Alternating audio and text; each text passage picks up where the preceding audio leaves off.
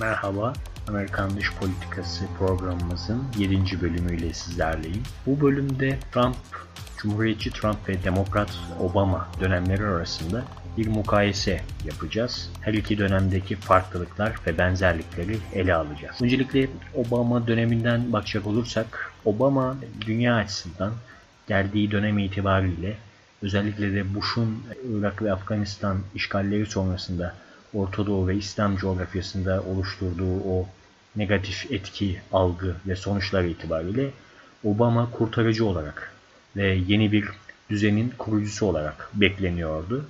Lakin beklentiler pek istendiği düzeyde kalmadı. Obama döneminde e, esasen Obama'nın karakteristik özellikleriyle başlayabiliriz. Obama e, gerek yapmış olduğu önceki görevlerden gerekse kamuoyunda kendisini takdim edişi ve bilindiği kadarıyla idealist özelliklere sahip bir neokonservatif yani neo yapısalcı, yeni yapısalcı bir karakterde olan insandır. Görüşlerinde ve bir takım paylaşımlarında, ifadelerinde bu özelliklere uygun demeçler vermektedir ve vermiştir. Başkanlığı döneminde de ilk başta çok idealist e, bir tutum, söylem sergileyen Obama, bulunduğu dönemde karşılaştığı sorunlar itibariyle ilerleyen süreçte daha realist ve daha sert bir yapıya ve karaktere dönüşmüştür. Öncelikle Obama göreve geldikten sonra ilk seyahatini, daha doğrusu ilk yurt dışı seyahatini Türkiye ve Mısır gibi ülkelere gerçekleştirmiştir. Gerek Türkiye parlamentosunda yaptığı konuşmalar, gerekse Mısır'da El Eser Üniversitesi'nde gerçekleştirdiği konuşmalar esnasında Orta Doğu ülkelerinin ve özellikle de Arap ülkelerinin demokratikleşmesiyle ilgili beyanları çok dikkat çekmiştir. O dönemde e, birçok kişi uzman tarafından Obama'nın bölgede demokrasi e, sağlayıcısı ve demokrasiyi yayıcı bir rol oynayacağı konuşulmuş ve tartışılmıştır. Esasen bu dönemde Arap Baharı'nın daha başlamadan önceki döneminde Obama'nın çizmiş olduğu bu karakter Arap Baharı'nın ilk başlarında da devam edecek olup Obama o dönemde de e, demokrasi talebinde bulunan birçok farklı ülkedeki Orta Doğu halkının taleplerinin karşılık görmesi gerektiği ve Orta Doğu'daki ülkelerin yöneticilerin yöneticilerinin bu dönemde daha demokratik adımlar atıp ülkelerini ve sistemlerini demokratikleştirmesi gerektiği gibi bazı açıklamalarda bulunmuştur. Obama döneminde ön plana çıkan ve çok dikkat çeken bir ayrıntı İran'la gerçekleştirilen nükleer anlaşmalar ve nükleer müzakerelerdir. Her ne kadar İran'la ciddi bir nükleer müzakere ve anlaşma sağlanamamış olsa da çünkü günümüzde hala daha müzakereler devam etmekte ve Trump döneminde bu müzakereler askıya alınmıştır. Obama döneminde bu müzakerelere üst düzeyde önem verilmiş ve İran'ın sadece müzakerelerle güçlendirilmesi değil, bölgede de İran'a yönelik yani Orta Doğu coğrafyasında İran'a yönelik bir alan açılımı e, gerçekleştirilmiştir. Bu e, müzakereler neticesinde İran müzakereler haricinde de Orta Doğu bölgesinde nüfusunu arttıracak hem askeri hem finansal anlamda işbirlikleri geliştirebilecek e, hamlelerde bulunmuş ve o dönemde esasen bu hamleler, bu stratejiler İran'ın bölgede en ciddi rakip olarak görebileceği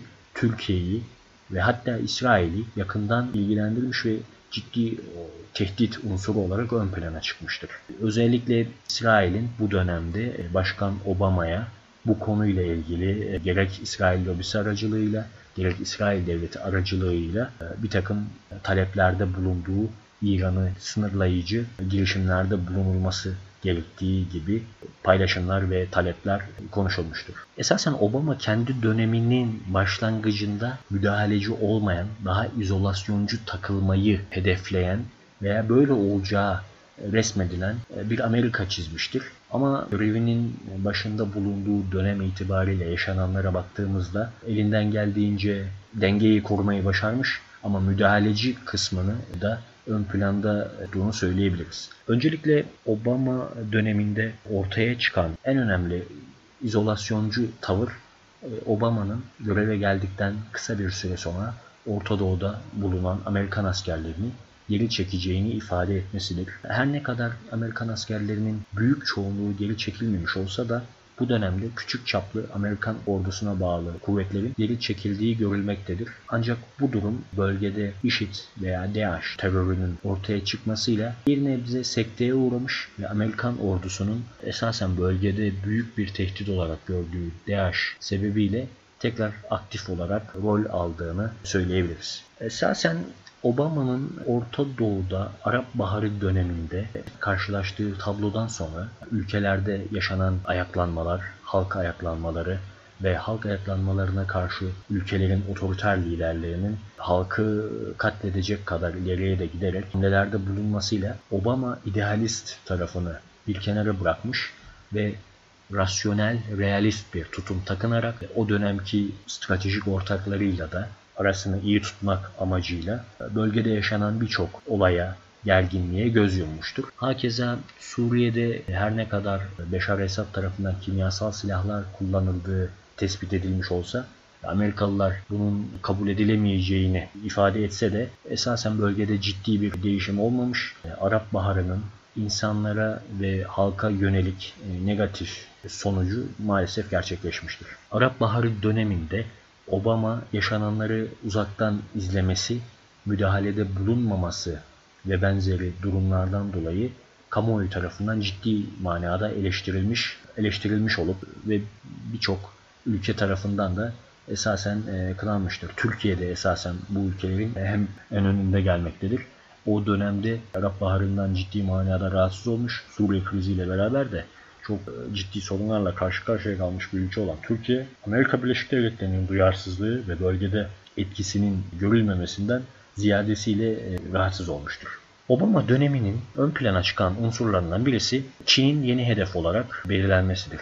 Amerika Birleşik Devletleri'nin son dönemlerde yükselmiş olan, ekonomik olarak da Amerika Birleşik Devletleri ile rekabet edebilecek olan bir ülke olarak Çin'i hedef alması e, Obama döneminde e, artık netleşen bir strateji haline gelmiştir. Obama bu dönemde containment veya çevreleme diyebileceğimiz bir strateji takip ederek Çin'in yakın e, bölgesinde bulunan Japonya, Hindistan, Myanmar, Tayvan ve benzeri ülkelerle ilişkiler tesis etmiş olup Çin'e karşı ön cephe ön dengeleme stratejisi kurgulamıştır. Ancak Obama döneminde başlatılan bu strateji Trump döneminde biraz sekteye uğrayacak. Eskisi kadar Obama dönemindeki kadar ön plana çıkmayacaktır. Tayvan çok önemli bir konudur burada. Tayvan konusunu Obama biraz kaşımıştır. Çin'in rahatsız olması için. Ancak o dönemin getirmiş olduğu Arap Baharı ve Orta Doğu'daki yaşanan sıkıntılar ve krizlerden dolayı Çin'le olan mücadele ikincil planda kalmıştır. Trump dönemine bakacak olursak Obama döneminde başlatılan birçok dış politika hamlesinin esasen devam ettiğini görmekteyiz. Bunları şöyle sıralayabiliriz. Obama bölgede yükselen DAEŞ ve IŞİD tehdidine karşı bölgede bulunan Kürt grupları silahlandırmayı ve Amerikan ordusunun geri çekilmesini biraz duraklatarak bölgede hem Kürt grupları silahlandırıp eğitmeyi hem de IŞİD'le ortak bir savaş yürütmeyi tercih etmiştir. Esasen Trump da benzer politikayı ve stratejiyi tercih etmiştir. Bu noktada her ne kadar partisel anlamda cumhuriyetçi ve demokrat olarak bir ayrım olsa da dış politika stratejisi anlamında ikisi arasında bir uyum görülmektedir. Trump'ın kabinesinde Obama'ya nazaran daha fazla eski general, asker kökenli insan ve iş dünyasından zengin şahıs bulunmaktaydı ve Trump döneminin kabinesi İslam'a ve İslami ülkelere karşı daha tavır alan, daha negatif yaklaşan bir kabine olarak anılabilir. Hakeza Trump bu dönemde yine İslam ülkelerine karşı kullanmış olduğu ifadelerle, uygulamış olduğu stratejilerle kabinesiyle uyumlu bir denge e, gözetmiş ve İslam ülkelerine ve Müslüman ülkelere Orta Doğu coğrafyası başta olmak üzere yönelik bir takım girişimlerde bulunmuştur. Ama şu noktada da vurgulanması gereken bir başka detayda yine Suudi Arabistan ve diğer Arap Arap krallıkları gibi işte Kuveyt, Birleşik Arap Emirlikleri ve benzeri diğerleri gibi birçok ülkeyle de Trump döneminde çok iyi ilişkiler tesis edilmiş ve o dönemde bu tesis, bu ilişkilerin tesis etmesinin ana amacının Trump'ın o bölgelere daha fazla silah, daha fazla mühimmat satıp o bölgelerden kar elde etme amacı stratejisi olmuştur. Trump döneminde şöyle bir detay çok önemlidir. Trump Göreve geldikten sonra Rusya ile ilişkilerini çok iyi tutmuştur. Gerek Dışişleri Bakanları nezdinde, Rex Tillerson ve diğer bakanlar nezdinde, gerekse Trump'ın bizzat kendisi nezdinde Rusya'ya yönelik anti bir söylem içerisine girilmemiş, e, Rusya aleyhine bir strateji, bir kampanya e, yürütülmemiş. Ve bu dönem Rusya ile Amerika'nın böyle yakın olması Avrupa tarafından ciddi manada e, eleştiri yağmuruna tutulmuştur.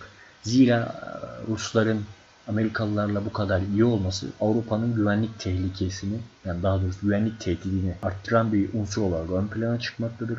Hakeza Trump'ın NATO ile ilgili de o dönem paylaşmış olduğu NATO'nun gereksiz olduğu, boş yere paralarını harcadığı gibi ifadelerle Avrupa'nın güvenlik tehdidinin, tehdit algılamasının daha da yükseldiği bir dönem olmuştur. Bu dönemde Avrupa Birliği kendi içerisinde Trump yönetimiyle uyumlu olmaya çalışsa da esasen Avrupa Birliği ve Amerika arasında ciddi bir uyum yakalanamamış, sağlanamamış eski dönemlerde yaşandığı gibi Amerika-Avrupa ilişkileri çok sağlıklı yürümemiştir. Netice olarak bu dönemde Trump Trump'ın bulunduğu dönemde Rusya ile ilişkilerin artması e, Avrupalılara negatif sonuçlar getirmiştir. Trump döneminin bir diğer önemli durumu ise İran'la yaşanan nükleer müzakerelerin sonlandırılmış olması. Trump'ın İran'ı bizzat ve en önemli tehdit olarak görmesi, tanıması.